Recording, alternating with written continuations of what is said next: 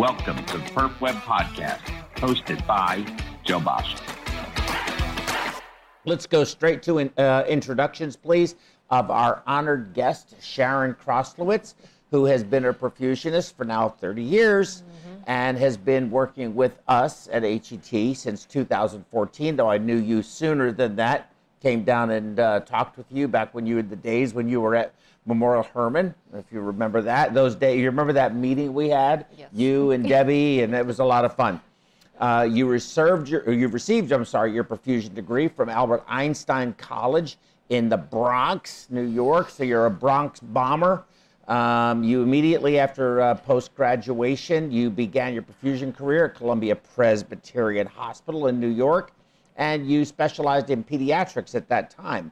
Uh, over the course of nearly 30 years, Sharon has worked in various institutes in New York, Florida, Texas, including in Columbia Press and uh, Valhalla. Is it Valhalla? Is that how you say it? Valhalla. Valhalla Medical, Medical Center. Center. Uh-huh. And Arnold Palmer Children's Center, Memorial Hermann TMC.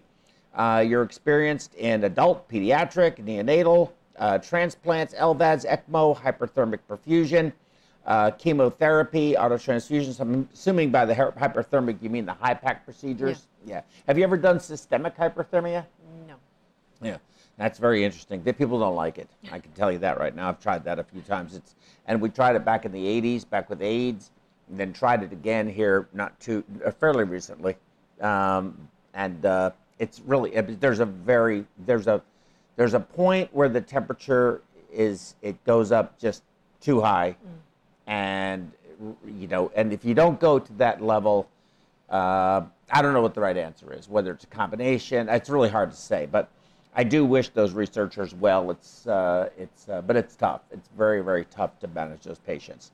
Uh, but since you've joined HET, you have come here a couple of times and done great on the program. You've bailed us out. Tammy's doing a case, and you came in her place. I did have to beg just a little bit, but you did come, which I appreciate so much. And your hobbies include your two laboratory retrievers, spending time with your three children, three sons who, who are in various stages of college at this point. And uh, you like to cook, cycle, garden, and do stained glass. We're looking for a new set. Maybe you could help us out with some stained glass. Okay, sure. We may like that very much. Okay. So tell us about the app before we get started? Oh, it's got a lot of great features on it. You know, for looking for calculations, uh, how long it's going to take for an e-cylinder to, to become empty at certain liters. Isn't that um, cool? it- Isn't that yes, cool I mean, there's thing things, you know, I mean, it's great just to pull it up because it's you can easily access uh, a lot of different formulas that you go, oh, what, what's that formula again? You know, so Yeah, it is a great app. it is. Thank you. I appreciate that. Magic, we need to turn that into an advertisement, the app ad. Okay? And it was organic, which is even better. Okay, so the plan today is to I'm going to give the lecture, and of course, you know, it's a this is supposed to be a two-hour session, um, and uh, no one wants to listen to me drone on about slide after slide for two hours. But I do have a lot of slides. Um, what we're planning on doing, or the plan is to do several slides regarding one section or the other as we progress. And then once we get to a, a, a change from either the who or the how or the how long, we kind of discuss that back and forth. So we'll leave the phone lines open.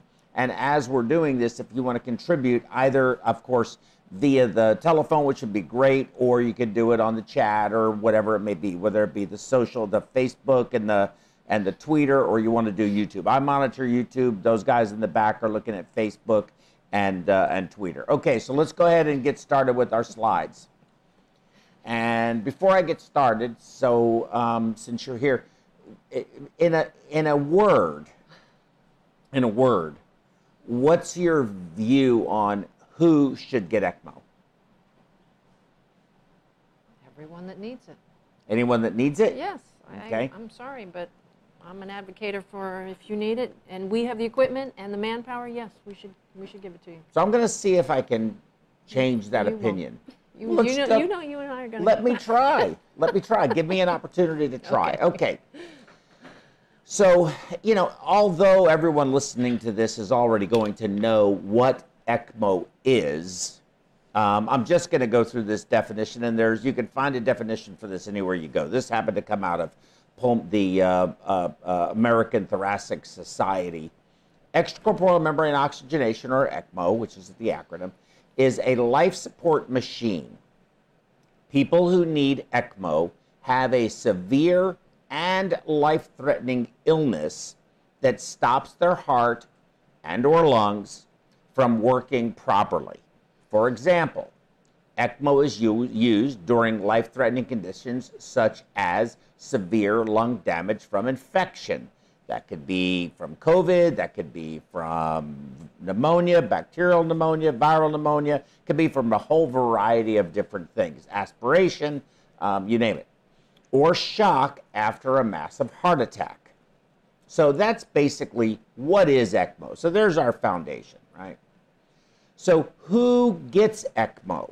Now, in Sharon's thought, anyone that needs it, but trying to be a little more scientific about that, because there's some people who who who who need ECMO, um, but uh, they're not going to get ECMO Maybe for they're too a old. variety or of maybe, reasons. You know, there's other issues going on that. Yeah, and but you know, I got a telephone call from somebody who I knew, who I know, and a very nice person, and he was telling me about his mom was in uh, the hospital at one of our hospitals, and you know, they she had uh, she had you know uh, uh, pneumonia, and she really needed ECMO, and I was like, well, you know, how old is your mom? And when he told me 87, Oh, yeah.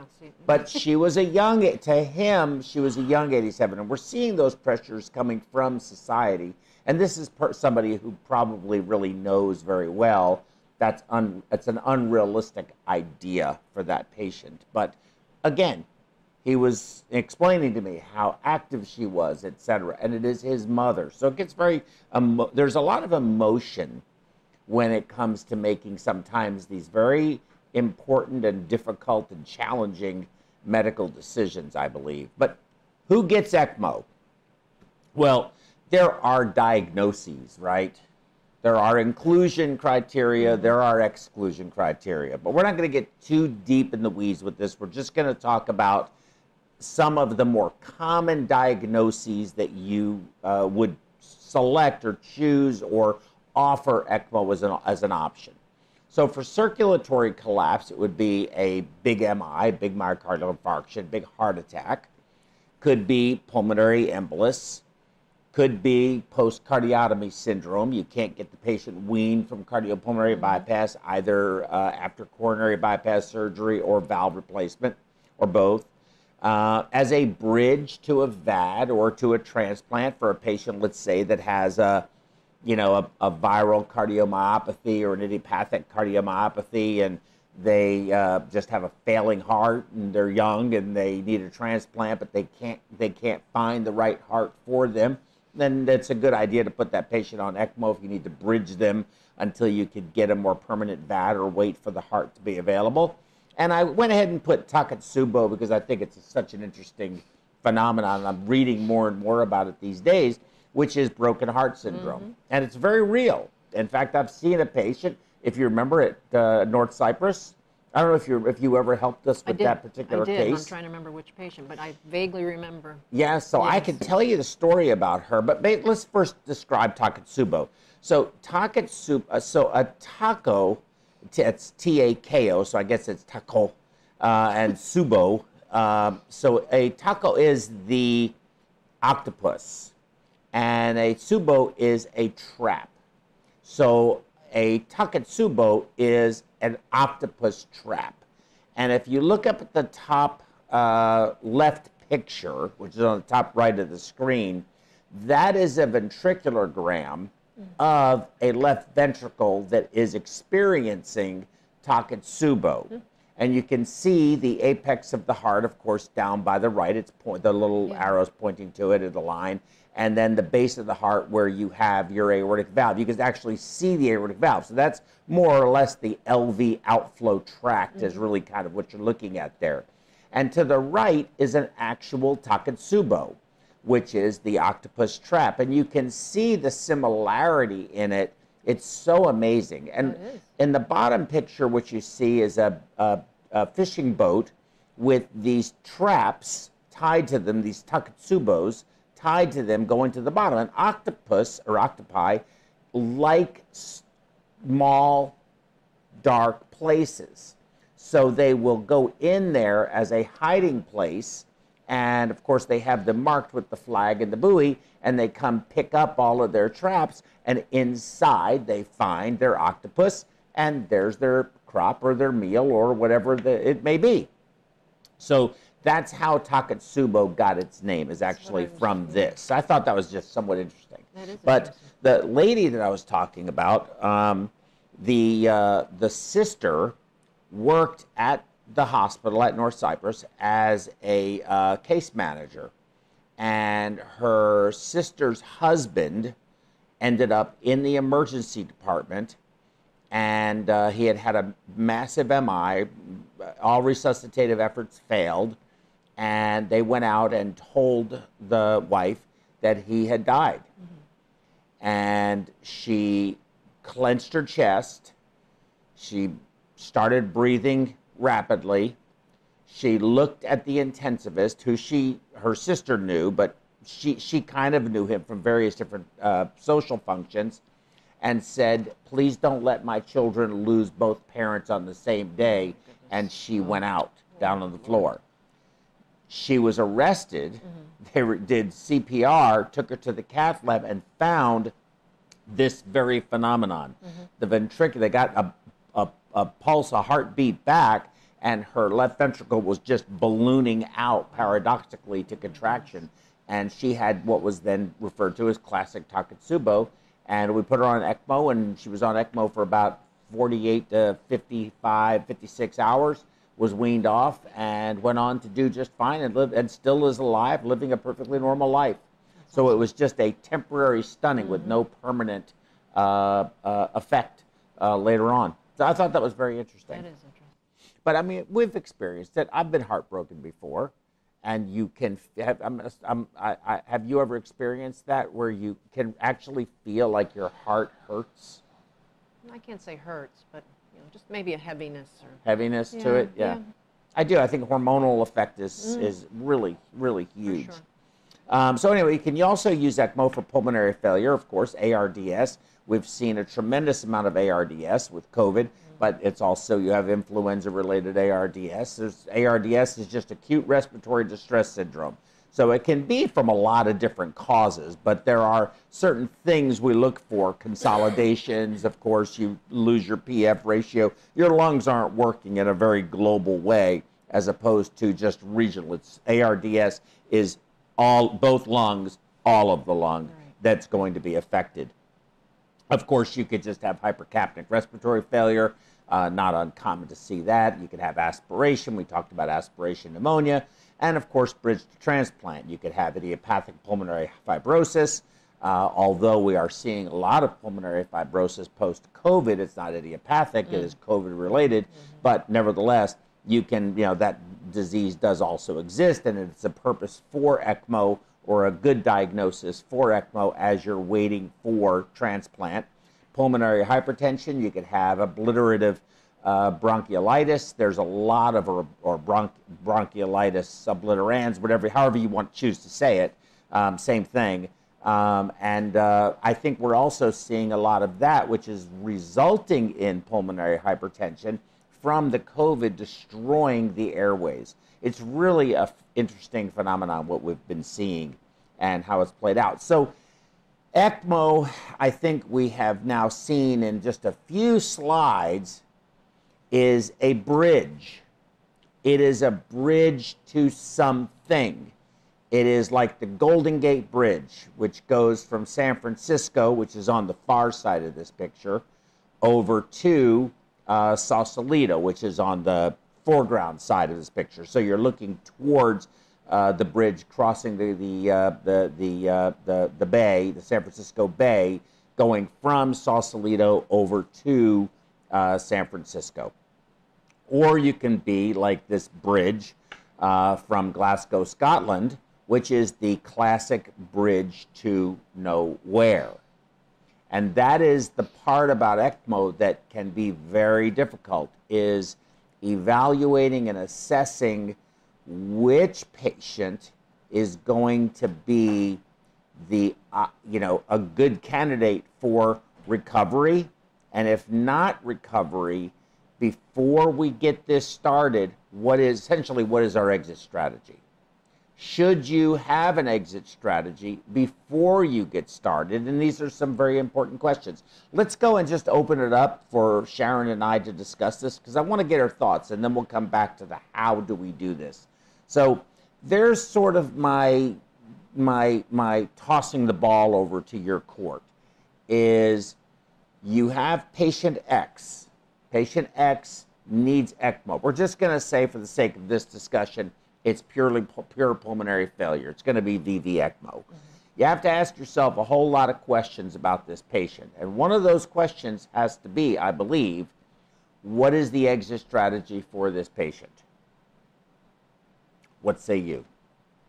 I mean, I am a strong believer in everyone needs a chance. And especially right now in this time when we're still learning from COVID, you know, you you don't know. We're so uncertain still of what our outcomes are going to be. Mm-hmm. And we've had some great successes, right?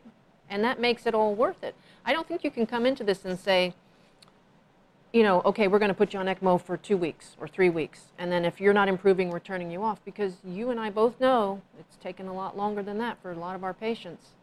And everyone deserves that chance. Mm-hmm. Everyone deserves that chance. Well, if you I agree with you that everyone deserves that chance. as long as you don't have chance. contraindications, say like advanced age or Well, yeah. Yes. right? Yeah, but I'm still I'm I'm setting this up. Like I'm I'm like a I'm like an attorney right now at trial and I'm just trying to I'm trying to get your get you to go what I know the path you're going to go. So I'm trying to get you to go down there and mm. commit. I need you to commit. Everyone deserves a chance they do. notwithstanding these exclusion criteria, like the patient ha- is decapitated. Well, we're not doing ECMO on a decapitated Yeah, no. patient. Okay, patient's 93 years old. We're not doing ECMO on a 93 year old. I mm-hmm. understand that. Mm-hmm. Patient, even though uh, let's say the patient has a BMI of 79. Mm, There are people that have put patients with a BMI of 79 on Yeah, and they survive. we've had a few close to so that maybe that not 100% either, right? So Mm-hmm. Yeah. Mm-hmm. they have a terminal illness. They have cancer that's untreatable. It's terminal. They're in, it, let's say they're in hospice. We're not going to put that patient on uh, ECMO um, or shouldn't. I don't believe. That's true. Mm-hmm.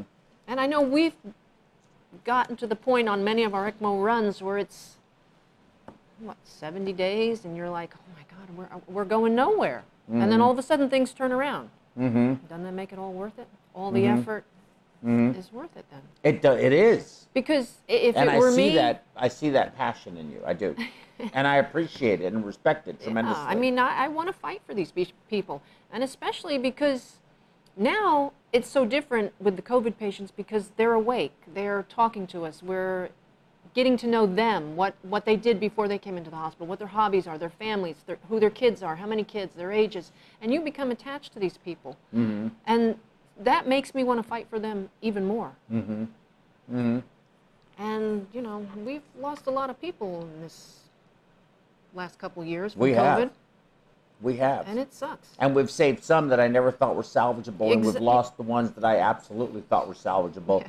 And none of it makes any sense to me. I can't quite figure it out. But isn't it it worth giving them every shot you can so that maybe they can have another, who knows, six months with their family, you know, a year? mm-hmm. Heck, even if it's a, a week. Mm-hmm. I'd want another week with my family, Mm-hmm. Mm-hmm. right? Wouldn't you? Yes, I mean, I view it a little differently. I mean, if we're going to get into a philosophical conversation about this, if I know that that is the end, um, then I, I, I, although I would want the time with them, and they probably would want the time with me, it just, from my perspective, delays the pain that they're going to have to go through, the loss or whatever. Hopefully, hopefully I, hope. No, I think that I So, um, disagree because if you're taking taken from them abruptly or before they're ready, and they feel they didn't get a chance to say goodbye to you, say you're on ECMO and you don't wake up, we don't wake you up. You're not one of Mm. the awake patients. I'm not going on ECMO, okay? Let's just make sure. That's what we- you think. I'm not going on ECMO. But go ahead. We're going to put you on an experiment on you. Mm, One of my sayings, yeah, no doubt. One of my sayings, of course, which uh, which I've said to several people in my life, There are fates far worse than death.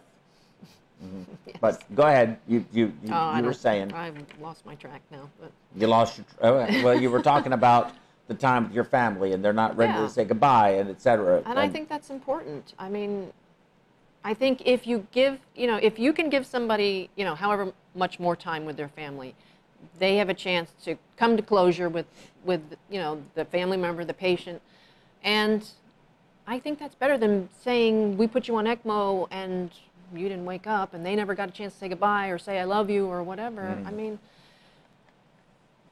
I think Yeah. COVID has made us see these things. You know, you're, you're, mm. we've gotten more involved with the families, more involved with the patients. I mean, I, I get very close to my patients and mm-hmm. their families. And a lot of that is is just simply because of The length of time. duration. Yes, exactly. Right. Yes. The duration of time that we're managing these patients. Yes. That we see them every day for Every day. weeks and, and months. it's so cool because they're awake and they're talking and they're eating and some of them are walking down the hallway and exercising. Mm-hmm. It's a whole new ball game, but it's really been an eye opener.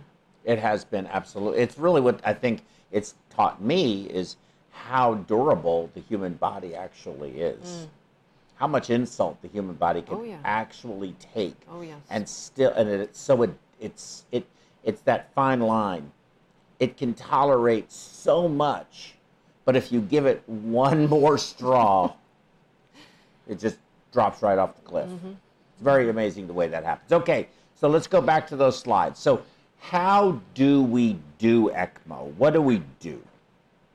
Well, this is something that uh, uh, John Ingram had discussed once before, but I want to go over it again. So, basically, there are two types of ECMO. You have veno-arterial, used to treat circulatory collapse, and you have veno-venous, which is used to treat isolated pulmonary failure. So where you see the dash, so when you look at V dash A, or you look at V dash V, where that dash is located is where the oxygenator is. So in V dash A, it's the venous access into the oxygenator returning to the arterial circulation. In veno-venous, it's venous access going through an oxygenator, going into back into the venous circulation someplace else to achieve what you're trying to achieve. So it's very important when you are describing your ECMO cannulation strategy and when you're writing it down that you not just simply put especially if it's a hybrid which i'll show you some examples of vva mm-hmm. if you put vva or you put vvv no one knows if you have one access and two returns. No one knows if you have two accesses and one return. There's you don't know if it's vav if you're veno arterial venous mm-hmm. Or if there's some other configuration that you're doing. So it's very important that we use. Now, I was going to use a different picture to describe or to, to, to show uh, exotic, but uh, I thought better of it since this is a family show on YouTube. But there were some other options that I had. I considered it, okay? Um, and you can talk to Tammy about that. She will tell you. In fact, she's the one who said, I, I, I don't think I would do that if I were you. I think you better You'll have to better better go with the later. car. Mhm. I'll show it. Yes, I'll show you. So it's really not that bad. It was a New Orleans picture. Oh boy. Okay, so it's not that bad. Okay, it's still New Orleans. It was on the it was on the webs, the inter the interwebs. So in this situation, here are some complex and exotic ECMO cannulations for VA and VV ECMO. Again, depending on what you're trying to accomplish. So in this configuration, you have venous access, oxygenator, venous return, and arterial return. Mm-hmm. So what I would suspect here is that really you're trying to support the circulation with the VA, or you know, or you're trying to support the right heart, mm-hmm. And you need the pulmonary support because your lungs are not providing gas exchange. Mm-hmm. So that's what I would assume just from this. Probably more a a pulmonary problem because they put the V first, and then the arterial circulation is more for, let's say, right heart support. So this is going to be most of your flow. This is going to be a reduced flow just to give you some RV unloading. That's what I would expect here. With VAV, I would say you have complete heart failure, you have venous access, oxygenator, going into the arterial circulation, femoral cannulation, in which case you need to have the venous to avoid harlequin or north south syndrome or, or differential hypoxemia or whatever you want to call it. Right. Then you can have VV, two venous accesses into an oxygenator back to venous. Or you can have one venous access going to two venous returns. You can have two venous accesses going to two venous returns. You can have three venous access going to one arterial return. These are some examples of real, these are cases that actually were done. This cannul, these cannulations actually do exist and have been done. Um, then you can have parallel circuits. You can have the butterfly, which uh, Matt at uh, and and uh, Vanderbilt uh, from Vanderbilt during the faculty forum last uh, I think two weeks ago discussed, which is venous venous, and a second circuit venous to venous with the two oxygenators. What was the reason for that? They needed that much flow Big because patient? the patient, not necessarily super hyperdynamic. Oh, okay. When your cardiac output, and we've discussed this in previous programs, when your cardiac output's 14 liters Mm. and you can only flow five, Exactly. you cannot oxygenate. You have too much blow by. Okay. And so, especially if your lungs are just not working at all. So, it could be a younger patient, super hyperdynamic. So, if you can increase that, that treatment to 10 liters or 12 liters, you're going to have a much better PO2 arterially. And so, you would use these parallel circuits. And I have pictures of these, so at least you can see that. Then you can have veno arterial plus veno arterial parallel circuits. You can have venous to venous plus venous to arterial as well. So you can have complex uh, uh, uh, cannulation as a single circuit, and you can have complex and exotic cannulation or systems with a parallel circuit. Now, this is not a tandem circuit. When I say parallel, totally different than having oxygenators in series for better gas exchange. Right, that does right. not improve flow whatsoever.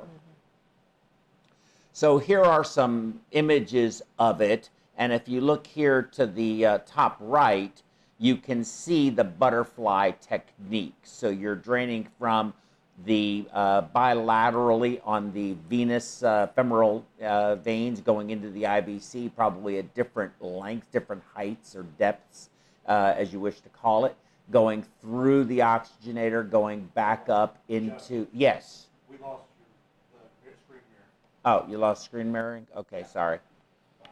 Hmm. Hmm, One second, guys. Sorry about that. Hmm. Would that would would what the quality of that bonus week? Many cultures that bonus week burdens the healthcare system. I'm not sure I understand that. What would the quality of that bon? Oh, the week the quality of the bonus week. Many cultures, that bonus week burdens the healthcare team. Um, so we'll come back to that. I, did you understand what there's? The remember you said about the, your patient, get, you get an extra week with your family. They're asking what would the quality of that be? Uh, uh, Scrappy, let us know who you are uh, versus just your screen name, um, and uh, we will address that in the next segment where we where we do some talking uh, about these different topics and different questions that we have. So basically, you're uh, bringing it back to the right IJ here and to probably the left subclavian here. So you have two parallel circuits um, to give you really high, car, uh, high treated ECMO, effective ECMO flow. We'll call it that because you have ECMO flow, but you have effective ECMO flow, and I think that really improves that tremendously. Here you see another parallel circuit, and in this particular case, it's veno to arterial. You see it there. and this one here is another veno to arterial. So this is VA, parallel VA ECMO uh, uh, uh, support. The femoral venous is your access for one circuit, and your right IJ is access for your second circuit, going to give you very high flow. You look over here, and you have a little different configuration. This circuit here is basically veno-venous through an avalon, and then this circuit here is actually central cannulation going into the aorta. But again, they're parallel, parallel circuits. Here you have venous access going to right IJ, so it's a parallel, it's a circuit, a VV circuit with dual cannulation, the old style from the uh, femoral, ili- you know, from the low IVC into the right IJ, and central cannulation VA ECMO. And then, of course, here you can see the various different configurations that you would have for your, what we described earlier, VVA, VAV, VVA, all of this stuff. And just remember the dash is where the oxygenator goes. Makes it very easy to understand what they're trying to do for that particular circumstance.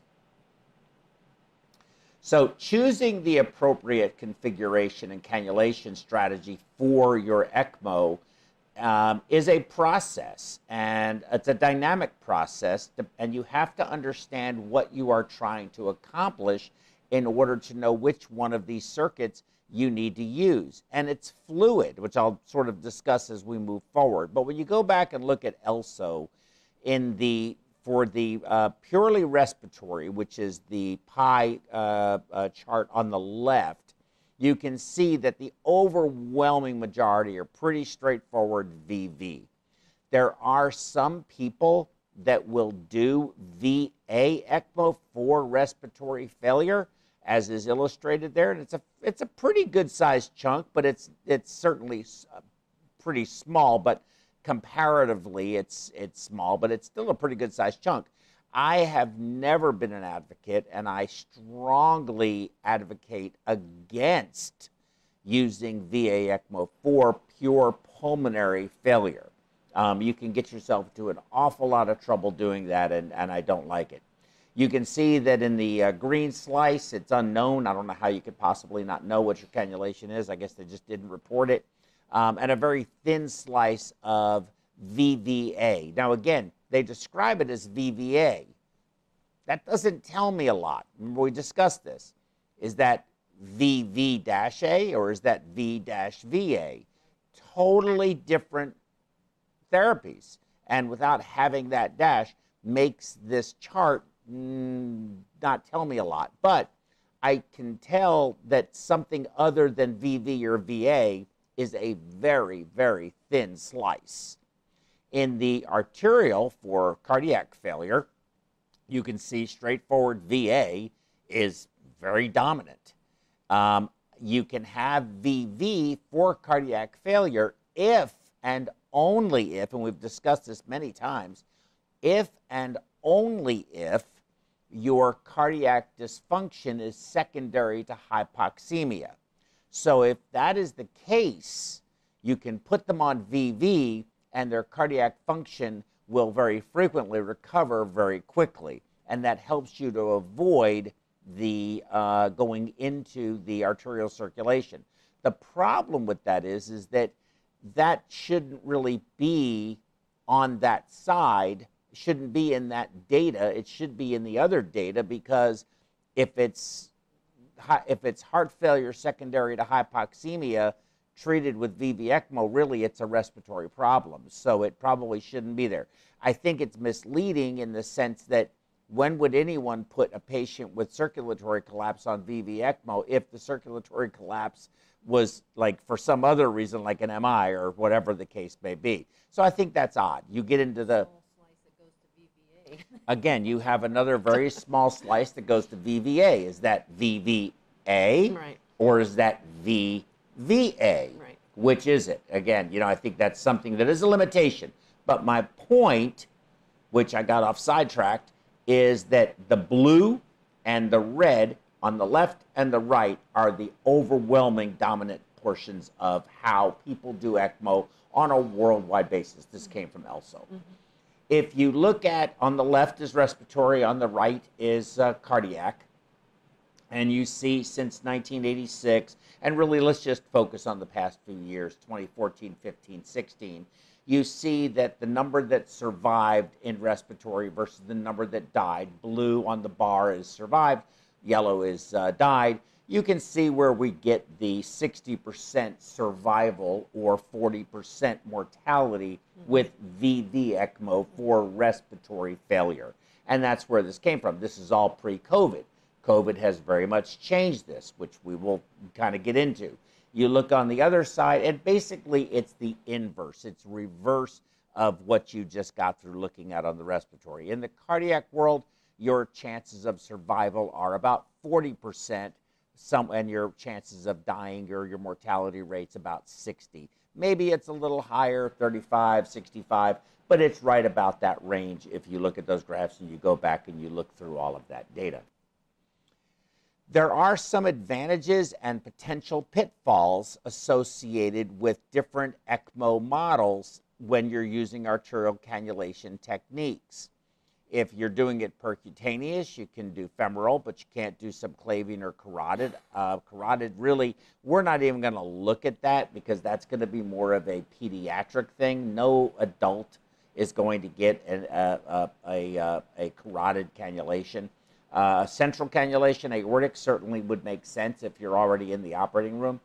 Uh, distal perfusion complications requiring fasciotomy, obviously going to be a lot more common in the femoral route, as you can see. You look through that. Um, if you need amputation, again, you'd find the same uh, same phenomenon. Implantation requiring usage of a graft in the femoral is less than 10%, but in the subclavian it's 79%. And I would argue I would never do uh, uh, uh, uh put a, put femoral or do subclavian a, a return without a graft. I don't think it makes any sense to put a cannula in the subclavian. I think everyone should get a graft. In fact, the last one that we did just recently that I transferred to the other hospital, mm. we did it on the left subclavian, and it was very nice, very elegant, very easy to do and you really help to protect the limb when you do that that way. But it says 79% on a worldwide basis. Um, do you need a sternotomy? Well, you only do if you're going to cannulate aortically, but no one's going to just do a sternotomy unless you're already done a sternotomy exactly. for some other reason. Right. You can see that the stroke rate varies tremendously. Femoral, 6% to 23%. Uh, in the aortic, it's about 21%. Again, we're not going to mention the carotid, but you can obviously see it's higher, and one would suspect something like that. Bleeding, of course, you're going to have uh, uh, a little, well, interestingly enough, it actually shows more in the femoral, and I'm assuming that's from cannulation site. You're also going to have a higher infection rate in the femoral for obvious reasons. Um, and then explantation requiring vessel reconstruction, much more common in the femoral, which also makes sense because in the subclavian, if you're using a graft, you're really not going to have that problem. You tie it off and you tuck it in there and you're done.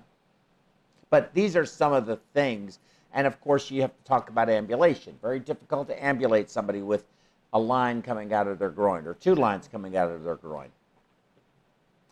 Uh, complications arising during ECMO support, uh, and this is, of course, from ELSO. Respiratory is on the left, cardiac is on the right. Um, hemorrhagic complications, about 12.5%. Surgical site uh, for the uh, for the cardiac, 17.5, uh, and that's probably going to be because you're in the femoral artery that's just under higher pressure and they bleed more. You've got hemorrhagic surgical site bleeding, as you can see the difference there, higher in the cardiac. Neurologic brain death is going to be higher in the cardiac. Renal dialysis, requiring dialysis, fairly equal, requiring hemofiltration, a little higher on the veno-venous, but I suspect that's because they last longer. Veno-arterial, you're usually getting done a lot sooner with those. Um, they don't last quite as long.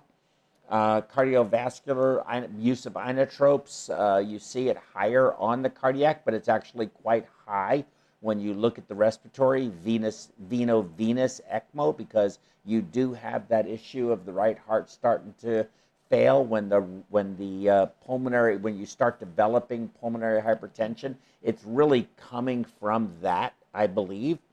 Uh, infections are going to be a little bit higher on the venous side as well. Uh, limb ischemia, obviously higher going to be in the cardiac side because you're in the arterial circulation. All of these things, I think, make a lot of sense. But here's the thing choices have consequences. That's what the slide says in the background. And these are the things that I want to kind of discuss. Who, and equally important, when do we decide ECMO is appropriate? ECMO is not without its own consequences. Inadequate oxygen delivery, hypoxia, mechanical ventilation, high dose, and multiple pressors are prognosticators of bad outcomes. ECMO itself stimulates several negative reactions, which I'm going to get a little more into. Choosing to initiate ECMO is therefore not without significant risk of doing harm. So when we talk about early, uh, let me get through the list and then we'll discuss it. Waiting to initiate ECMO, however, itself can do harm. Choosing the right cannulation strategy is not always as straightforward as it seems.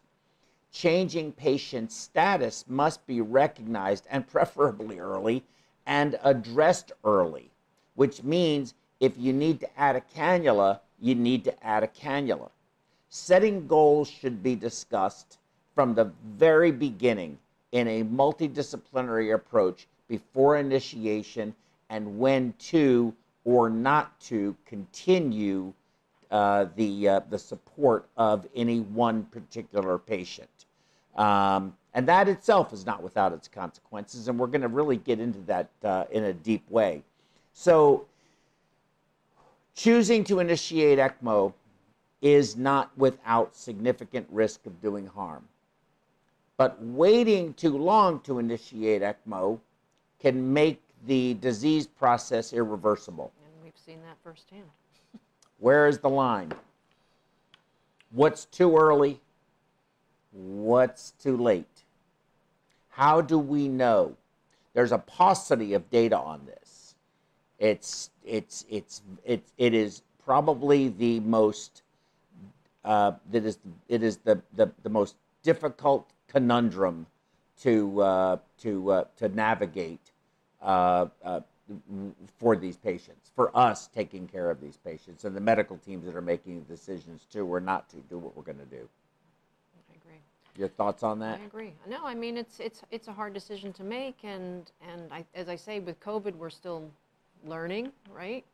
Um, but there are many times when you want to initiate ECMO, and ECMO has its own disadvantages, like SIRS reactions, and Mm-hmm. of course, you know, coagulation issues and bleeding and things like that. So it is a fine line, and every patient is different, you know. Yes, agreed. And I think, you know, we do our best, right? We do our best to try and find the sweet spot of, okay, uh, that's it, it's time to put them on. You know? Yes. You don't want to jump into it right away because maybe they have a chance of pulling themselves through. Mm-hmm.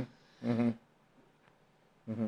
But you also don't necessarily want to be um, like we did many times uh, during the height of the pandemic, where they are actively resuscitating the patient because they were upstairs, um, unable to breathe, hypoxic for days and days and days, um, and finally just gave out. Yeah. And now they're in a full blown code, and they're trying to, you know, they're rushing the patient down for the. We're actually taking somebody out of the unit To put, s- that may not Yeah, really yeah. need to be out of the unit quite yet Yeah. to get that patient in to put that patient on ECMO. Mm-hmm. And that happened several times. oh, I know. Yes. Mm-hmm. But waiting too long, you know, by then the patient is completely wiped out, you know, stressed out, Mm-hmm. and maybe there is no coming back from that brink of destruction that we've allowed Mm-hmm. to happen because we've been just sitting on this patient. But remember what I said to you earlier. I was weaving you down. I was taking you down a path, and I was taking you there for a reason because because we're going to get back to it, okay? Okay. During my closing arguments. I I've mean, watching- early on in the in the whole COVID thing that we've had going on here, we had to wait sometimes because there was a lack of equipment, Mhm. right? Lack of equipment, lack of staff, lack of beds. we didn't have a choice back then. Agreed. Agreed. Um, and Vincent, uh, good afternoon. Good afternoon, Vincent, if you're watching, Vincent Fan. And then Scrappy, Scrappy, who had uh, put, asked actually, I mean, it was a reasonably good, decent question, actually, because What was his question quality again? of life, the one that they redacted it, but it had to do with the quality of the extra week. So if you we give a patient an extra week, what is his quality of life? Well, what's the right what's the quality of that week? Right it was the I- it I mean, the question but it's a it's a but they redacted it. They or they retracted it rather. It says message retracted. They took it back. Okay. i had asked who they were but i guess they didn't want to tell us. But it's scrappy scrappy. If scrappy you want to re-ask the question we're happy i think to discuss it. But vincent uh, also says good afternoon so we're saying good afternoon back to vincent.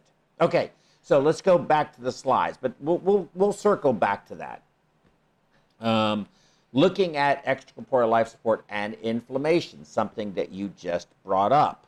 Well, ECLS, which is extracorporeal life support, facilitate lung protective ventilation, which causes or results in a reduction in pro-inflammatory cytokines, decreased ventilatory uh, induced lung injury, which we see very commonly, uh, gives you myocardial rest if it's VA and hemodynamic improvement. So you get all of those pressors and drips down and improvements in organ perfusion, which of course all lead to decreased systemic inflam- inflammation. On the other hand, when you put people on ECMO, you have visceral ischemia and reperfusion injury, which results in the reactive oxygen species we're all very familiar with, uh, which results in end organ dysfunction. You have bacterial component translocation. You get endotoxemia, which leads to a dysregulation of the inflammatory mediators, cellular dysfunction, activation of complement coagulation, leukocytes, and platelets, which increases the systemic inflammatory process. So you are fighting a never ending battle, much like we do every day. Every day that we are alive, that an organism lives, it lives in a state of homeostasis, but you have inflam- pro-inflammatory uh, mediators and you have anti-inflammatory mediators and as these are produced under various different circumstances these are produced to counter it and keep us in homeostatic neutrality mm-hmm. when you become dysregulated it becomes very difficult. You have surges of inflammatory mediators. You can have surges of anti-inflammatory mediators. You can then, then you of course you be, you start developing autoimmune problems. So you it's a very com it's a such a simple, elegant physiology that either hypoxia or hypoperfusion can result in its stimulation, which by fixing that attenuates it. But the very thing you're going to use to attenuate this physiologic derangement is itself so aphysiologic that it itself can create all of these problems. So it is a very complex Yeah. uh, issue to deal with. Um, I don't want to spend a whole lot of time on these slides, but basically just talks about various different modalities, whether it be cardiopulmonary bypass, VA, ECMO, VV, ECMO, or uh, the uh, extracorporeal CO2 removal system, E ECCO2R. Um, but uh, obviously, you see organ support is going to be cardiac and pulmonary. Again, VA, cardiac and pulmonary, VV, pulmonary, just oxygenation and ventilation. Duration, minutes to hours for bypass, days to weeks for VA, days to weeks, I contend months on the VV. Anticoagulation for CPB, standard cardiopulmonary bypass for coronary bypass surgery or for valve replacement, stuff in the operating room we're talking about here. Very high dose heparin is required. For VA, low dose heparin. For VV, low dose or no heparin. We've done a whole lot of that.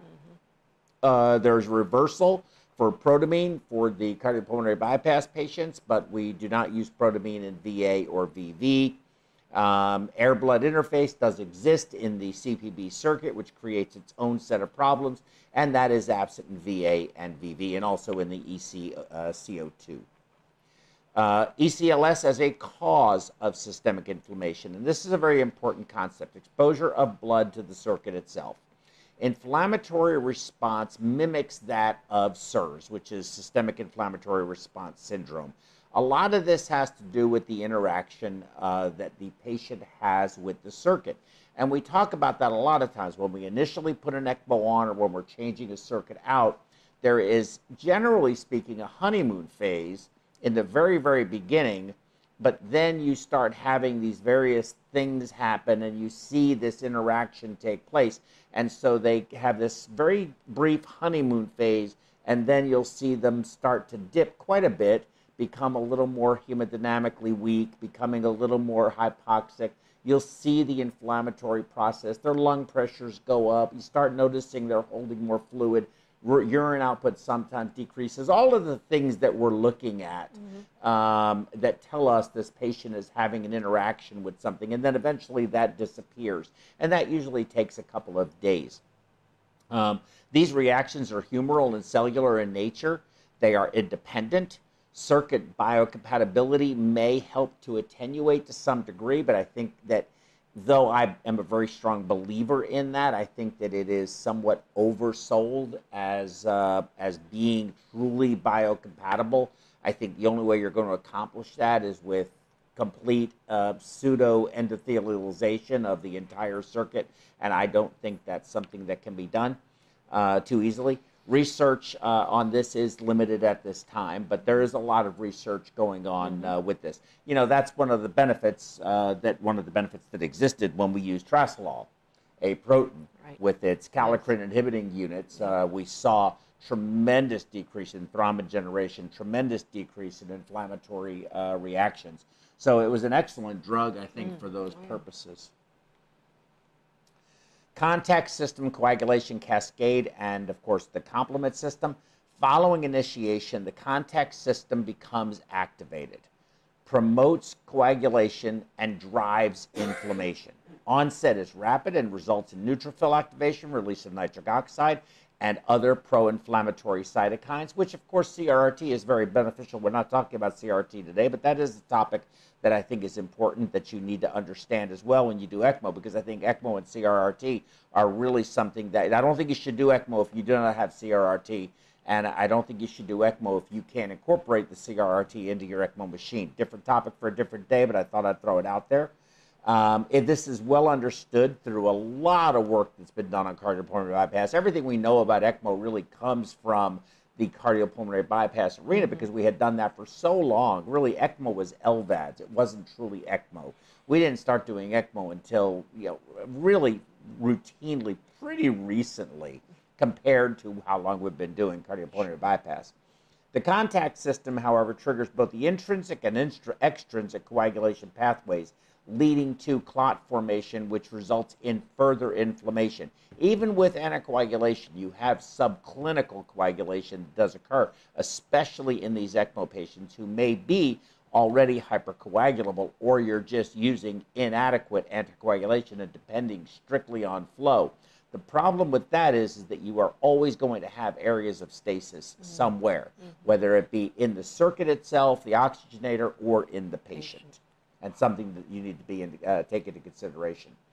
Um, there is an expression of tissue factor from activated monocytes or the TNF uh, alpha and IL 6. Remember, you talked about IL 6 just a minute mm-hmm. ago? Mm-hmm. Induced release of soluble tissue factor without the need for tissue injury trigger. That's very important. So, you are releasing soluble tissue factor even without a tissue injury. That's coming from an intrinsic pathway. These resulted in a 30 fold increase in thrombin formation. IL 6, of course, being a, a bad IL, because uh, there are good ILs. Mm-hmm.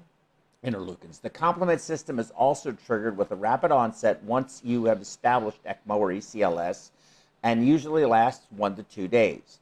This complement system activation is mediated by C5, C3, C3b, and terminal complement complex, resulting in leukocyte recruitment vascular permeability, which is why we see our patients swelling up, and endothelial dysfunction, which of course the endothelium is so critically important to managing coagulation, right? Negative effects of ECLS also include platelet mediation of inflammation, endothelial dysfunction, neutrophil infiltration, which is very common when you see a, a, a, lung injury, but ECLS associated lung injury is from this neutrophil infiltration. And I don't know, do you remember the drug Xigris? So ARDS was sort of coming on the scene. People were recognizing it, talking about ECMO as an alternative. And Xigris, I don't remember exactly the mechanism of action for that drug. It's off the market. It was pulled off the market. But the theory or the, the reason you gave that drug was to stop the infiltration of white cells into the alveolar capillary wall, which was what was thickening it in the ARDS, causing your gas exchange, your oxygenation and CO2 removal to be compromised. Mm-hmm. And so, anytime you have neutrophil infiltration into these membranes, which are very, very, very thin, you cause them to have an inflammatory reaction, which of course swells them. And when you are depending on diffusion, that's not a good thing to have happen. You don't want the distance between point A and point B to be very much because it's not. And then, of course, you have to be concerned about bacterial translocation.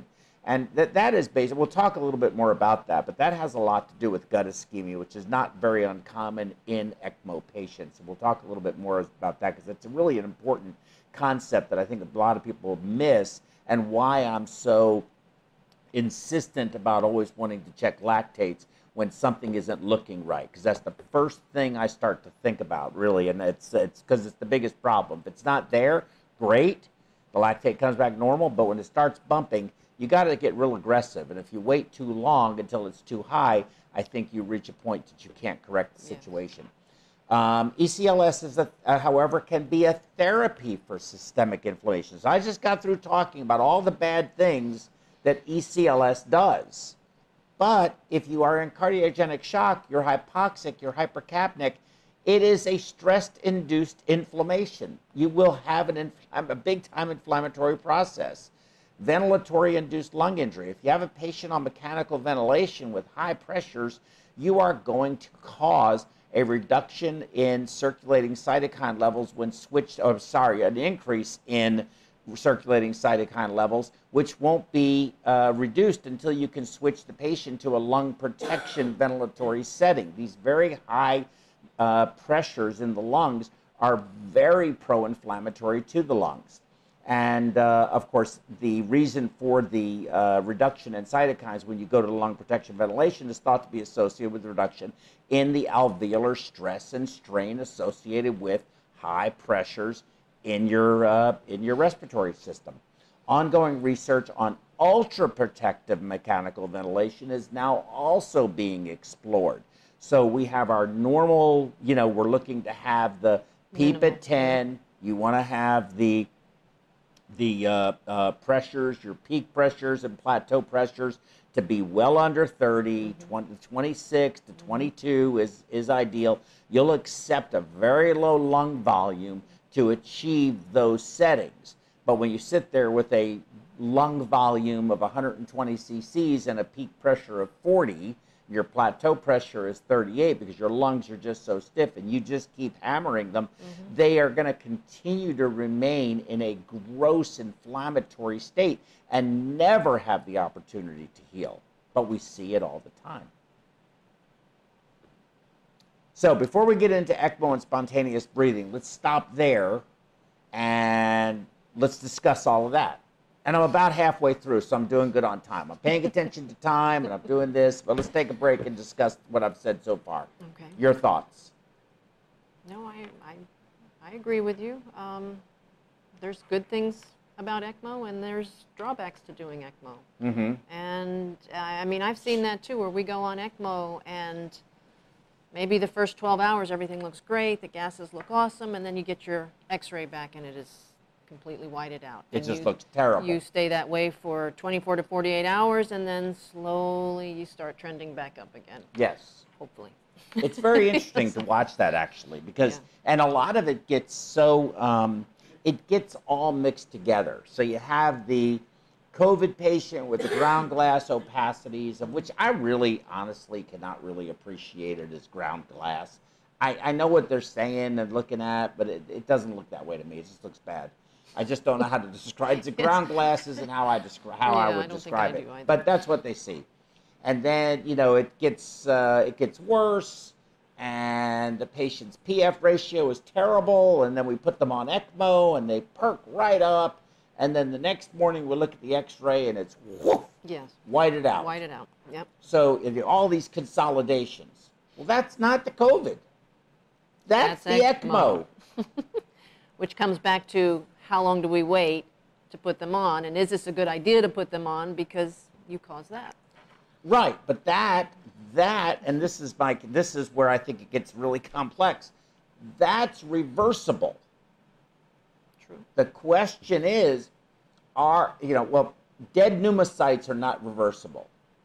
So, with the COVID or any virus, if you cannot stop the replication and death of all of the lung tissue, and all you're doing is oxygenating the patient but not stopping that process, it doesn't matter how long you keep that patient on ECMO. You must, that part of the process, it has to stop, whether it be from the patient themselves or not. Now, if you keep them on high pressure mechanical ventilation, no, those lungs aren't going to heal.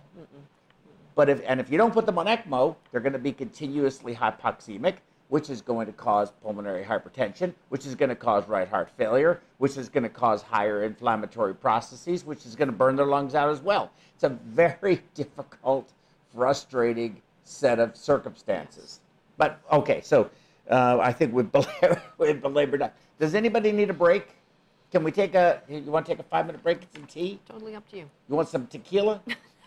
I don't have any, but we could run to the store real quick. It's not far.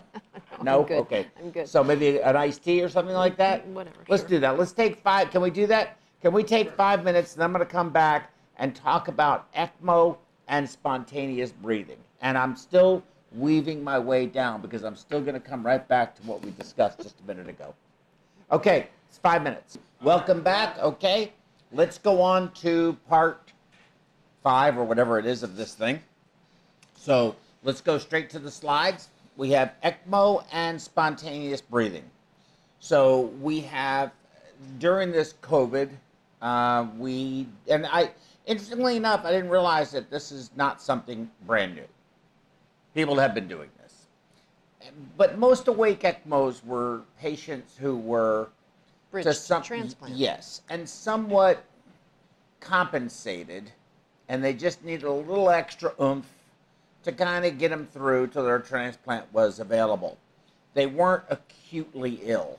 Completely different phenomena. But there's some very interesting aspects of mechanical ventilation and uh, with uh, with uh, uh, uh, spontaneous breathing that make what we do very different. So, spontaneous breathing fundamentally removes the negative effects of mechanical breathing, which you have just talked about, or mechanical ventilation. Potentially, however, adds the stress of labored breathing, especially those patients with what we have seen many times this rapid guppy type breathing. It's painful sometimes to Oh, yes. watch uh, them do this. And I, I contend it's not, I, I contend that it's not good. But let's sort of just look uh, uh, physiologically at mechanical ventilation, which is on top, versus spontaneous breathing. So what you're looking at is a patient in supine position. The blue lines that you see, which are equal on both, uh, is basically gra- weight from gravity and abdominal pressure, going from uh, lower to higher as you continue to move back to the uh, to the back of the patient posteriorly. Um, and then if you look up at the mechanical ventilation, the dotted line is the deflection of the diaphragm during end inspiration. So what you notice is here's your diaphragm at end expiration, and here is your diaphragm during end inspiration. And you'll notice that it deflects almost entirely. It's very angular and it's up anteriorly.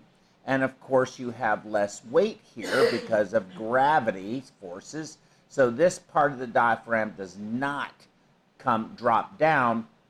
And of course, this posterior portion of the lung is a highly dependent uh, area of the lung. So you lose any of your oxygenation and CO2 removal and or your gas exchange, however you want to couch this. And of course, you end up with a big VQ mismatch in this area. Here you see the little graph, white being uh, normal, uh, to, you know, in the green, and then yellow and red. And then if that's, of course, if you prone the patient, you have a different phenomenon because you're taking this weight and you're reversing it, right? Mm-hmm, So then you will deflect more on this side it posteriorly than you will anteriorly. Here you see in spontaneous breathing, the solid line, of course, is end expiration. At inspiration, the chest goes out, plus the diaphragm, because it's actively contracting, contracts along its entire uh, axis and deflects down in a dome shaped or curved uh, uh, arch type shape, and you get much better uh, perfusion and ventilation of the entire lung. Mm-hmm. Still going to have a little less in the dependent region, but it's not a just a big giant VQ mismatch. Okay, so very important to recognize and understand that mechanical ventilation is not just applying pressure and inflating in the lungs in that way. It has significant impact on how the lungs are ventilated, how the diaphragm moves, uh, which is the cause of it, and how the oxygenation, where you have, again, because of gravity, a higher degree of blood flow going here posteriorly, but yet that's the part of the lung that's not being ventilated, therefore, not able to uh, exchange oxygen mm-hmm. either. Mm-hmm. So, very important concept to understand. So there are pros and cons of spontaneous breathing. Patients preferentially move the dorsal, more compliant part of their diaphragm with spontaneous uh, breathing. Ventilation is therefore directed towards the most dependent and better perfused part of the lung, leading to optimal ventilation perfusion matching. We just discussed that very thing. The tone of the respiratory muscles in the awake spontaneously breathing subject guarantees the expansion of chest wall and lungs at end expiration, functional residual, which is your functional residual capacity for those that are respiratory therapists or pulmonary care people. Maintaining diaphragmatic contraction and avoiding controlled mechanical ventilation could prevent ventilator induced diaphragm dysfunction, which is, you know, you start to lose your, you know, you're, you're paralyzed, you're sedated, and paralyzed for a couple of months, and your diaphragm's not going to work too terribly well. None of your muscles are. During spontaneous breathing, air moves from the mouth, of course, to the alveoli through a decrease in intrathoracic pressure. We breathe because of a negative pressure intrathoracically, which sucks air from the atmosphere into our lungs. It's a negative pressure uh, effect. Um, uh, which favors venous return from extrathoracic organs, maintaining cardiac filling and output. The same mechanism seems implicated in favoring pulmonary lymphatic drainage. So you'll notice that when you look at, you want to know if your patient is hypovolemic or not. You look for your under, and you have, and you are mechanically ventilated. You look for your systolic pressure variation you'll notice you, you, you, you have a respiration, your pressure will go up, expiration, your pressure will go down because you're occluding and unoccluding your venous return going back to the heart. The avoidance of endotracheal intubation could reduce the incidence of ventilatory uh, intubation associated pneumonia through the maintenance of the natural barrier defenses against mm-hmm. bacteria mm-hmm. in our mouths and our throats and then, of course, the cons to spontaneous breathing. Transpulmonary pressure is one of the forces implicated in the development of ventilatory induced lung injury. Spontaneous breathing generates positive transpulmonary pressure, which is airway pressure minus pleural pressure. Similarly to mechanical ventilation, lung damage might therefore also derive from spontaneous hyperventilation or spontaneous ventilatory induced lung injury. We have seen patients who were not intubated who developed tension pneumothoraces mm. because of this very thing they're describing here. Mm-hmm. When the work of breathing is very high, the strenuous respiratory muscle effort can lead to high oxygen consumption. So we've seen that many Oh, yes. times. Yeah. You have a patient, we're on ECMO, they look great, but they start just trying to breathe on their own, and they're working so hard and they're consuming so much oxygen, it makes it their cardiac output goes way up, and now we have a big mis-effective ECMO flow reduction or a native cardiac output ECMO flow mismatch. It's similar to a VQ mismatch, only it only has to do with blood and ECMO, mm-hmm. effective ECMO flow, and that then becomes a problem. It also leads to an increase in CO2 production and a very high cost of breathing, which in turn could worsen the hypoxemia that we're trying to treat. If gas exchange needs are not met in other ways, for example, through extracorporeal respiratory support, sedation, intubation, and mechanical ventilation, could be necessary to avoid muscle exhaustion. And I contend a very high stress environment, which leads to more stress hormones being released, yes. Which results in, right, a vicious cycle. So, in conclusion, although mechanical ventilation is commonly employed to avert catastrophic hypoxemia and hypercapnia in patients with severe ARDS, mechanical ventilation per se can cause leg injury and accelerate the disease progression. Extracorporeal or ECMO provides an alternative to rescue patients with severe respiratory failure that mechanical ventilation fails to maintain adequate gas exchange. The timing of ECMO initiation based on the risks and benefits of ECMO has been widely investigated. In the running of ECMO, the protective ventilatory strategy can be employed without worrying about catastrophic hypoxia and carbon dioxide retention. There is a large body of evidence showing that protective ventilation with low tidal volume, high PEEP, and prone positioning can provide benefits on mortality outcomes. More recently, there is an increasing popularity on the use of awake and spontaneous breathing for patients undergoing ECMO. Lastly, we discussed ECMO weaning. The majority of centers prioritized weaning VV ECMO over mechanical ventilation, while others preferred to wean mechanical ventilation first. So that is a controversy on which direction should we be going. My real question is, of course, if you're not intubated, then you can't wean the ECMO, the, the vent first. So it's obviously going to be the ECMO. I really am having, I, you know, I'm sort of iffy about this awake ECMO, whether or not it really makes sense or we should be trying to get patients weaned off of the ECMO as soon as we can because I do see the ECMO as um, having its own morbidities associated with it. And now, I wouldn't say that for everyone, but I think there are times we should be intubating patients, and there are times when it's I can see where okay we don't we, we don't need to just yet, but we shouldn't be so absolutely determined never to because if they need it, they need it, right? Mm-hmm. They can't be they're not going to recover if they can't rest. Exactly. There has to be a exactly. balance. Yes, exactly. So now, for how long? How long do we do this for? That's a very serious question. This study that came out of Qatar, but I think it's very good. Dr. Raza and published it in 2017 is about a patient who went 300 plus days on ECMO. Lessons learned, and I, I really want to go over each section of this because I think it's so. It, this was very very well done. VV ECMO uh, provides, of course, respiratory support for ARDS until the underlying acute lung pathology improves.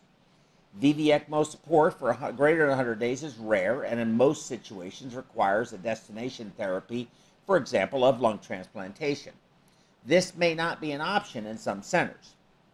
In this particular hospital, they describe a case that went that was their longest, greater than 300 days, with severe residual fibrotic lung disease and the inability to wean off ECMO. This presentation briefly discusses the multifaceted challenges and lessons learned from this experience. They go on to, in their discussion and lessons to be learned. Prolonged ECMO can lead to various challenges, some of which are briefly discussed below. General, there are more common, the common uh, general ECMO related issues. These are more common due to prolonged ECMO run and include membrane failure, thrombosis, DIC, etc. Right ventricular failure may prove to be a terminal event in these patients. Rare issues are prolonged heparin therapy may lead to osteoporosis and heparin-induced thrombocytopenia. Their patient uh, was positive for HIT and was managed with prolonged argatroban therapy. Three, unusual complications. Extensive fibrocavitary uh, lung disease can lead to large lung cavities impairing gas exchange. Percutaneous pleural pulmonary procedures are at high risk during ECMO. We performed percutaneous drainage of large bullous uh, lesions, uh, bullous lesions without any untoward event. Unexpected hypoglycemia and type 2 lactic acidosis were also unusual events in this patient. Potential etiologies and management of these rare events will be discussed, of course, later on in the presentation. I probably am not going to get into those things. Here's where I start to get excited about this and what I wanted to bring up team morale and, psycholo- and psychological support. Prolonged ECMO patient care with no destination therapy can be extremely stressful for caregivers. Frequent debriefing sessions may help to mitigate these issues. Formal personal psychological support should be readily available to all team members to mitigate stress related complications. I'm going to tell you, I'll tell you, I'll tell everybody out there. I have PTSD from this COVID experience Yes, I agree. from our practice, what we went through. It has, I dreamt about it last night. Uh, I yeah, dreamt about it last night, and it was a bizarre dream. I've done. The I've patient too. decannulated themselves, Oh, oh lordy. but it didn't start off that way. Okay. It was a long dream, and it was dreadfully painful. Um, and it took forever, This- it seemed. yeah, but it ended with the patient stressful. decannulating himself and dying. This is very stressful. I can't tell you how many times I've ended my shift at work for an ECMO patient, maybe lost that patient, gone out to my car and just, before even going anywhere, just cried. Mm-hmm. Just cried my eyes out. I mean, we're all going to have PTSD after COVID. I think we all do. Yeah. But we're expected Or we're going to be be alcoholics, one of the other. Yeah. Or both, or both. But we're expected to be stoic. Yeah, we're expected to be stoic. We are. We're and you are. While you're there, you are. But we're only human. And you leave, and it just, man, That's it not how you. we're seen. Yeah. That is But not we're how we're human. seen. And Sharon. this and this new generation of awake ECMO that you know some of us didn't have any experience with in the past is really opening our eyes and allowing us to become close to these patients Mm-hmm. and close to their families and getting to know them. So when things don't go well and it's you know we lose them, it hurts Mm-hmm. mentally and physically. Absolutely. Other issues with this very long ECMO run, skin integrity and musculoskeletal function. I can tell you that we have seen that in just a, in our patients that didn't go 300 days. Um, although we'll talk Yeah. about Michelle, she went three months. It was we it was it was pretty close to 100 days. Besi- uh, besides the adequate nutrition, mobility and muscle exercises are extremely important to maintain musculoskeletal functional status. We all understand that. We were actively mobilizing this patient while on ECMO to prevent these complications. So, and you can't do that if you're on the ventilator. So that is another problem. However, psychological issues for the patient, prolonged ECMO, ICU stay, limited mobility, limited family connections are a rich recipe for depression and other psychological issues. We saw that several times with several of our mm-hmm. patients. Mm-hmm. Team members from patients' countries, birthday, of course, this is in Qatar, so they're going to have a lot of people that are going to come from somewhere else. But having those connections are going to be very important for patients to stay connected and they themselves not becoming depressed. We had This a patient. This is an area too, I'm sorry. I didn't No, mean to interrupt. please. But this is an area too, um, especially in our awake, our awake patients, that we need to build on in the hospital. Not us per se, but the hospital needs to have advocates for these patients. You know, um, some psychotherapy for them to help them move through this because these patients are awake. They can talk to you, and they need someone to say, you know, just to walk them. I'm not a psychologist. I don't know what to say to these people. All I can do is say, you know, try your best. You've got to get better. You've got to do this for your kids, your wife, or whoever, you know. Absolutely. And but someone Well, needs to go in just and listen talk to, to them. them. Yes. Let yes. them t- talk. Exactly. Exactly. You know, because we've we seen. go in there and rah rah them all the time. Yeah. We go in there. I go in there and do the Sergeant Joe. Okay, you go in. You're a little more sensitive. Mm-hmm. You do it in a different way. I have my way of doing it. I march them. But how many of our patients have initially been like, I, I can't do this, I'm done, I, I want out. And then Mm-hmm. all of a sudden you maybe say the right thing, the one word, your kids, your wife, you got to Mm-hmm. go home, you got to do this. And they, they turn it around. Yeah. And, but we can't do this job alone, you know, of handling psychological issues of ECMO and ECMO, extended periods of ECMO. Correct. We need help with that. And I think that's an area that hospitals are really falling behind on. Mm-hmm. I would agree with that 100%. Ethical and other considerations. ECMO to nowhere. Create tension among the team members due to different views about the ongoing care of some of these patients. Consideration of withdrawal of care is a major ethical issue and needs to be resolved by involvement of all team members, local ethics committees, religious scholar input, uh, consideration of local policies, and input from the patient and any available family members that is a very that's a very strong statement. ECMO to nowhere to somewhere. Explorations for non-regional transplant centers. Sometimes it's just not going to happen. Charitable organizations conducting fundraising activities for those people that can't afford it. But in conclusion, prolonged ECMO therapy poses its unique challenges. Good team dynamics, frequent debriefing sessions, and ethic uh, consultations are extremely important during care of these patients. Innovative solutions in collaboration with regional and distant transplant centers may provide an opportunity for destination therapy in these patients. Now, sometimes that's just, I mean, we're right here in Houston, they're just down the street. The patient's not a lung transplant candidate. We can't just get them transferred to a lung transplant center because they're not a lung transplant candidate. Not to mention there are only so many lungs and there's just aren't enough. So, you know, really, this is going to be a bridge to recovery or a bridge to nowhere. Um, and we just recently had that with a patient who was asking for a gun so that they could end their own life. That patient ultimately went on to, to, to die, uh, not that way, but they did they did die, and uh, uh, that's that's that's But we've had a patient that also said that and went on to go home. This is true, So and we're going to talk about Two that. sides to the coin. I completely agree. In this, uh, what you're looking at here is from a, uh, a, a patient that was done in China. This is coming from uh, the Frontiers in Medicine, Intensive Care Medicine, and Anesthesiology. But a 61 year old man um, who went in with COVID um, around day six. They post intubation. They uh, had a very high, a very low PF ratio. It dropped all the way from 200 to 123, and their PCO2 jumped up to 64. Chest X-ray showed diffuse opacifications with the lung fields, and they went ahead and made a decision to put uh, put the patient on ECMO, but they intubated first. Now, this patient went on to survive. This patient actually survived. But I wanted you to take note of something.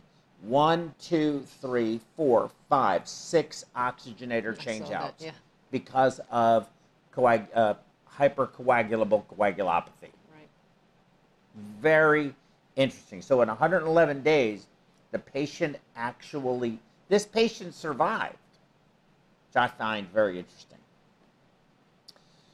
Uh, there was a very good article, and this is actually an article that was written by an Alain Vuylsteke from uh, the UK, and he was actually discussing an article that was written, published in the Lancet by Ryan uh, Barbaro and colleagues, and they reported an analysis uh, which was an international cohort of adult ECMOs for COVID-19 who were supported uh, again with ECMO patients were divided into these various three groups. I don't really want to get into all of the details of the study, but here's the thing. The findings suggest that mortality rates for ECMO supported patients have increased by 15% between an arbitrarily set early and late stage of the pandemic, on or before May 1st versus after May 1st. Mm-hmm. And therein lies the difference between the original variant, the I mean the original strain, the beta variant, maybe the gamma variant, but the delta variant at May 1st. That I believe is the differentiator. If you got if you were treated, and I'm going to show you some reasons I say that, if you got the original strain or one of the earlier variants versus the delta variant, your chances of survival were much higher, more than a 15% differential in our experience. Absolutely. I feel like it's the other way around. Oh God, no! That, the, our numbers don't support that. Okay. The data doesn't support that. Um, going on with this continued uh, uh, uh, discussion from uh, Dr. Uh, Vuylsteke, earlier reports on ECMO for COVID have shown very high mortality just on their own.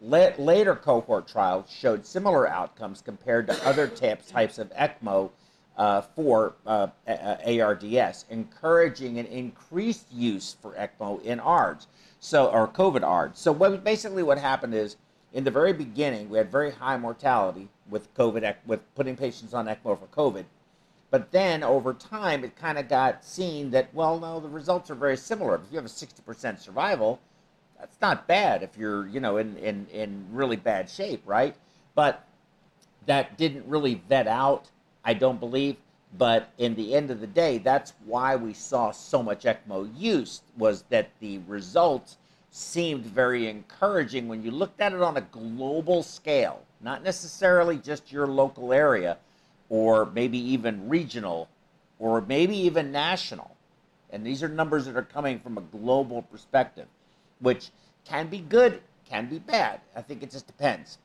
Uh, in the study with uh, Barbaro and colleagues, mortality rates for ECMO supported patients increased 15% on or before May 1st of 2020. The analysis also showed the highest mortality was at those centers that had only begun providing ECMO on or after May 1st.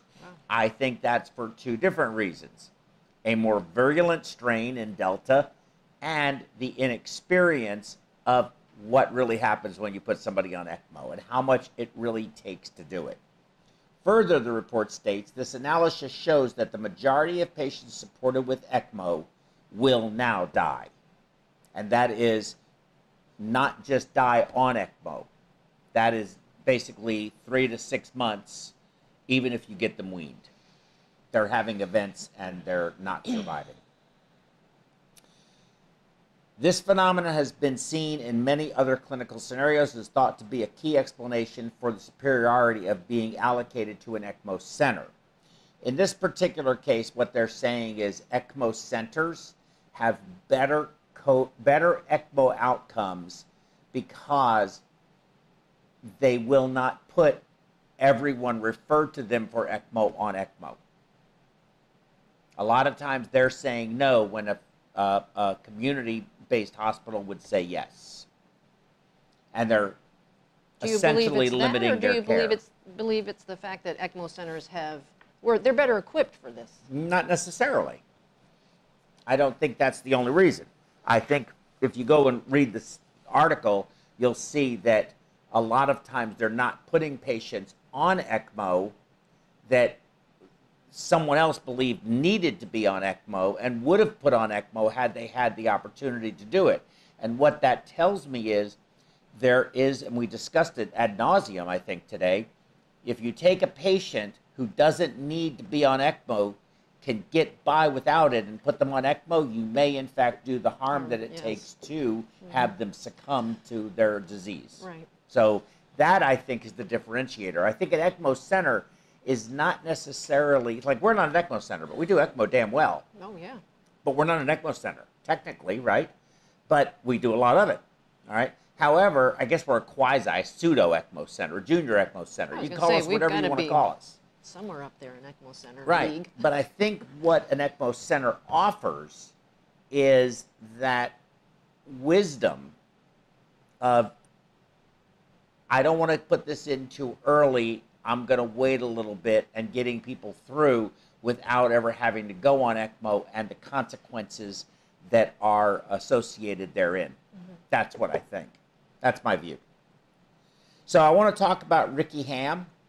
He's a pilot, uh, a, a medevac pilot from UAB. He was for 17 years. He got COVID. He was uh, UAB's longest ECMO survivor at 147 days on ECMO. He went home. He is still on supplemental oxygen. He will have to use an extra strength CPAP machine at night to help with his breathing. Breathing. He has suffered and continues to sur- suffer profound hearing loss. Uh, he goes to a speech pathologist, and a quote from him during this uh, interview was, "We built it to live in the rest of our lives." This is his house he's referring to. We built ramps and wide doorways and no stairs, but it was for when we grew old. I never expected to need a handicapped access quite this soon. Hmm. Hmm. And this is probably the best he's going to get. He's alive. Can't Right. argue that. He's alive. Chris Hernandez, Yeah. Original home with his strain. he went home. he he went back to work. That's Chris awesome. went back to work. That's incredible. Okay, he mm-hmm. was the first. He shut the Houston rodeo down. I can say his name. It's not a HIPAA violation. You can find him online. He's done interviews at public. Look up Chris Hernandez and Houston Rodeo. Michelle Tate. She does plenty of interviews now. She did great. She was an original strain though, or early variant. She went back to work. She was a Zumba instructor ahead. She's a TH. lady. I only put the initials. I didn't put the name because he hasn't done anything like that, or she hasn't done anything like that, or whichever the case may be. But he's improving and he's getting better. Here's where it gets really confusing for me and difficult. And we're going to come right back to what I had discussed earlier. From the National Museum of Civil War Medicine, you do the greatest good for the greatest number. That is what triage is in the Civil War, or was, and is, in fact, still today. Mm-hmm. Now, let me give you my scenario. You have five ECMO machines. You have 10 ECMO machines. Have as many as you want. I don't care. Okay. Okay? There's not an unlimited supply, there's a limit. Okay. Okay? Let's just say you have five. Okay. rush of patients with COVID. This patient's 26. This patient's 31. We, we got to give them a chance. So there goes two of your machines. You got three left. You have another one. He's 46 years old. Put him on. Another one. He's uh, it's a it's a female with that's uh, that's peripartum. We have to put her on, right? We got to save the baby and her. Put her on. Now you got one machine left somebody else comes to the door. And in your philosophy, everyone gets a chance. You put the next one on. Now you have five. You have no other machines. All of them are going to be on for 100 plus days. What do you do with the next five that come through the door? I don't know. I mean, if there's no other equipment, then my hands are tied. If I have a heart lung machine or something else. You have but nothing the else. Thing These is, are your only options. but- you have five. I'll give you 10. You have 10 I'm- patients I can't now. play God like that. I mean, if I, if someone But comes through my door, God no, like but that. if someone comes through No, my door, no, you are playing God like that. You are. the problem is you just don't like this problem. no, I don't like this problem. Right. but these are the problems. Well, then, then The you look to other avenues. I mean, How right? There is we've no doubt We've borrowed equipment from other hospitals, shuffled things around. nobody has any. Oh well, then Let's just be realistic. really Let's just. I mean, we're we're yes, we did that. we did that. We borrowed pumps from anywhere we could get them. Exactly. Seriously considered. Never did it, so I don't need So anybody gonna? Coming and getting have? after me. Are you gonna have? we seriously considered using one from a pig lab. and put four people on, and you have one extra machine for whoever comes through the door? But that fifth guy that should have probably gone on there initially, you're Mm-hmm. just going to say, "No, I'm sorry. We have a machine, but we're not going to put you on right now." Are you really going to do that? Or are you just going to put him on, and you know, we'll d- see what happens with the next lot that comes through the door? Mm-hmm. I mean, these are well, you won't see them because they won't get referred to you because they can't.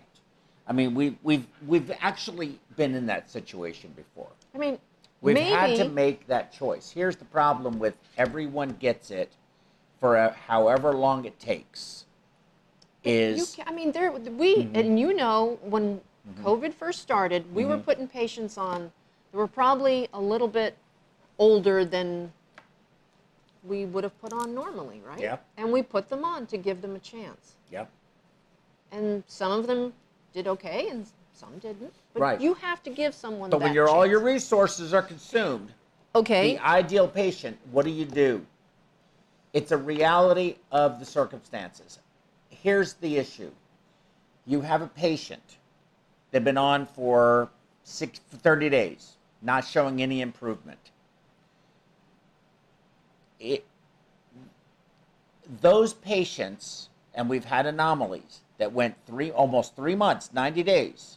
Michelle went, I think, 93 days, if I remember. I don't remember exactly what it was. It was 89 days. I thought it was However long it was. maybe. It was a long, 78. what, okay, it was a long time. Mm-hmm. Nearly three months, whatever that ended up being. It was a long time. There were several times when I didn't think she was going to, like, we're, if somebody else comes in the door that needs this, we really need to be Well, thinking I'm about saying. stopping. That's what I'm saying. Is But look, how- she turned around and she, She went home and she's working. And, But at yes, and that's great for her. And I want that to be for her and for every patient that made it like that. I want them all to do well. I do. But what's the cost? In other words, although you don't know them, although they weren't your patient yet because they didn't have the opportunity for ECMO, how many people that may have been as good or better of a candidate didn't get it. So how many how many did we and it could be zero, I don't know. Okay, it's it's it this is an unknown and I recognize that. So I'm not disputing it. But the question is how many people died because we didn't to enough. save the one? Yes, I, I understand. And is that how triage works? Do we save the one at the cost of many, or do we save the many at the cost of one? But I mean, this is, I mean, it is It's a an war. ethical this dilemma. Is, this is not a, a war you, where you know there's more people coming. That was a door. You- war. yeah, well, This I was was just a war. about to say, yeah. Yeah. But we didn't know how many more patients were going to come through our doors. So that's what I'm saying. You can't Mm-hmm. sit on a piece of equipment and say, well, I'm keeping this for somebody potentially coming in the door when you've Mm-hmm. got a guy over here that needs it now. Mm-hmm. Mm-hmm. You going to tell him no because you're waiting on a potential to come through the door? Mm-hmm. We had two patients that thank God that we didn't have an equipment malfunction. Because had we had an equipment malfunction, heart lung machine. there was we were in a lot of trouble. Okay. I don't know how we got through it all. I mean, when COVID started, look, they were popping ventilators out of everywhere, Mm-hmm. right? Yep. Maybe we needed to do the same thing with, I mean, who's to say we're out of the woods yet and we're not going to have another surge, but maybe that was something we should have thought about was having some sort of equipment on the standby for all these patients. Maybe it Mm-hmm. If wouldn't have we'd been a have had any equipment on standby, we'd we had- would have used it. Yeah, we probably would have, yes. we would have used it. Mm-hmm. And should we have?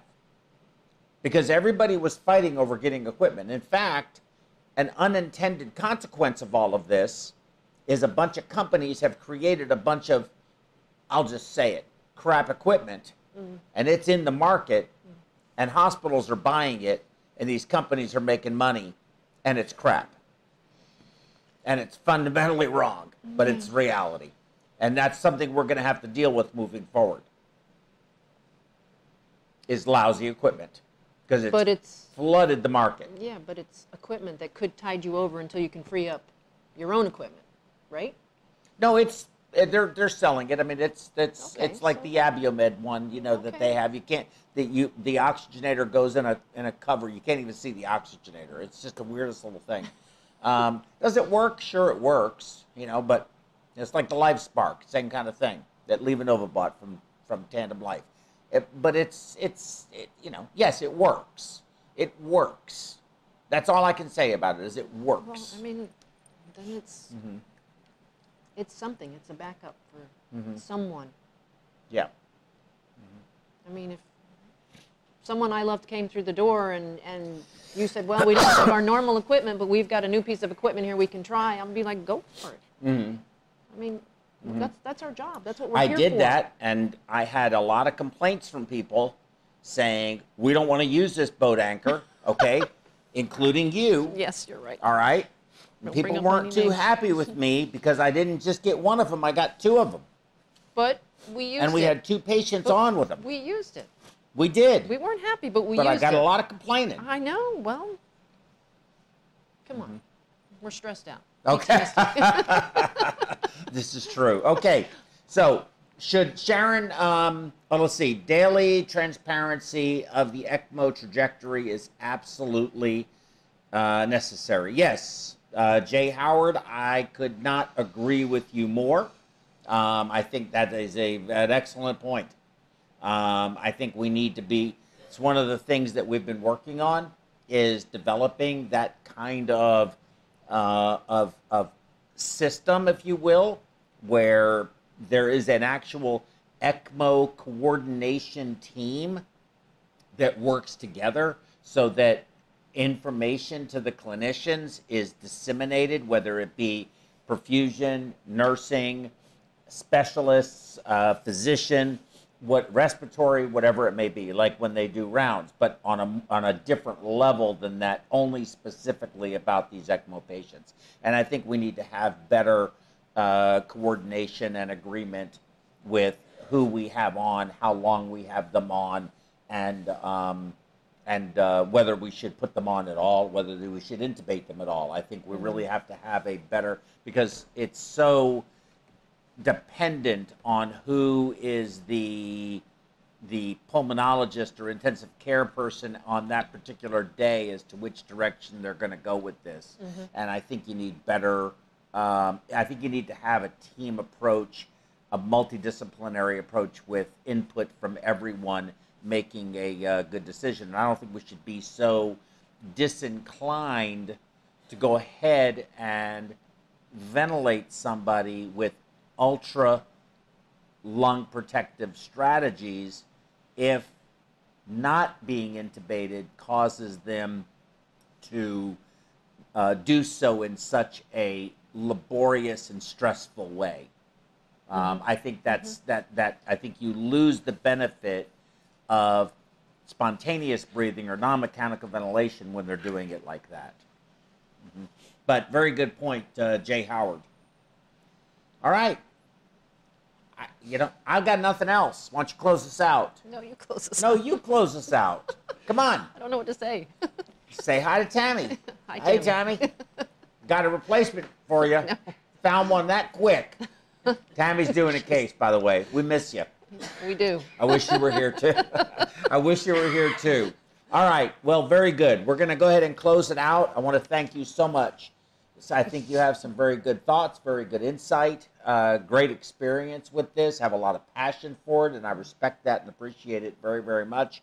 Um, this is a. Uh, I wish it was a. I wish it was an easy topic, but it's it's not. No, it's it's not. it's it's um, intellectually very challenging and emotionally even more challenging. Mm-hmm.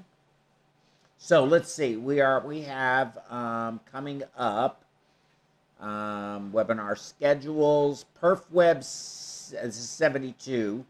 PerfWeb 73 is Wednesday, December 1st, with the uh, Vanderbilt Faculty Forum. They're going to be doing their 2020 review of their heart transplants at Vandy, the UMC, followed by the uh, Journal Club, Tammy's Parasino Journal Club, Neurologic Recovery after 10 minutes of absent cerebral flow at normothermia. That should be That should a be a good very one. Yes. interesting. I'm looking forward to that. That's going to be a good Journal Club case uh, or presentation. And then John Ingram on his Knowledge Nuggets is going to be talking about albumin. Do we give too much or not enough? Well, I can answer that question for you right now. You cannot give too much albumin. It's impossible. It's uh, it's uh, absolutely uh, much better for volume, especially volume expansion, reducing edema, you name it. Now you got to be careful. You don't give it when you're in heart failure and the patient's third spaced and they're they're they're not making any urine and you throw in a bunch of albumin, you tip them over the edge real fast. But if you're on ECMO or you're on CRRT or you're able to do it in a in a sensible way, It's the only way you can really clear their edema. You have to have a way of removing the plasma, the excess plasma water. Uh, and then December 16th, we're going to be doing uh, PerfWeb. Uh, we're going to be redoing PerfWeb 68 because we never did it. We had to cancel it, so it's going to be a rescheduled, followed immediately by PerfWeb 74. So it's going to be the factors that influence DO2 during CPB. Why do you need a perfusionist? And then on uh, to follow that is that same day is going to be the economy of perfusion, because I think a lot of people don't understand how perfusion makes money for a hospital, and it's uh, it's I think it should be very interesting. Very uh, it's going to be very interesting to hear a lot of those things because I had to learn a lot to do these. You know, yeah, I- they say that the person who learns the most out of all these lectures is the person who does the lecture because you have to do all of this Yeah, reading and making the slides and blah blah blah blah, and then you know at least do, look over it several times. So you at least mostly sound like you know what you're saying. um, so we're going to be doing that, and then we're working on the 2022. We're going to have we have a new studio that is it's going to be here, but we are doing uh, we have a new uh, what did you call it? Uh, what do you call the new thing we're doing? The new thing, just a new streaming device New technology. new technology, so advancing the technology so that we can have a lot more in the way of graphics, add a lot more things in. We're going to be working very hard over the holidays at developing those relationships with other people. Hopefully, COVID continues to be on the decline and it doesn't uber surge that we'll probably see some bumps in the road, but they're not crazy. And we can continue to develop that. We're developing our nurse program. We we actually uh, offered a, uh, uh, a uh, sent an employment agreement or, or offer letter to a nurse who's coming out of the medical center to help us develop our nursing uh, platform, which is going to be, I think, fantastic. Trying to develop also a symbiotic relationship uh, with uh, with a couple of the institutions, local uh, uh, systems that exist here in the Houston area, to be our surrogates. And we're going to continue to develop those relationships with various different people to bring increasingly uh, more advanced content and diversifying it for perfusion, for nursing, and for physicians but we're really working at retooling the studio, not in the sense of making it look different, but increasing our technological capabilities to be able to do things we right now just can't do because it'll just fry the processor. It just shuts the machine off if you start getting too complex with it.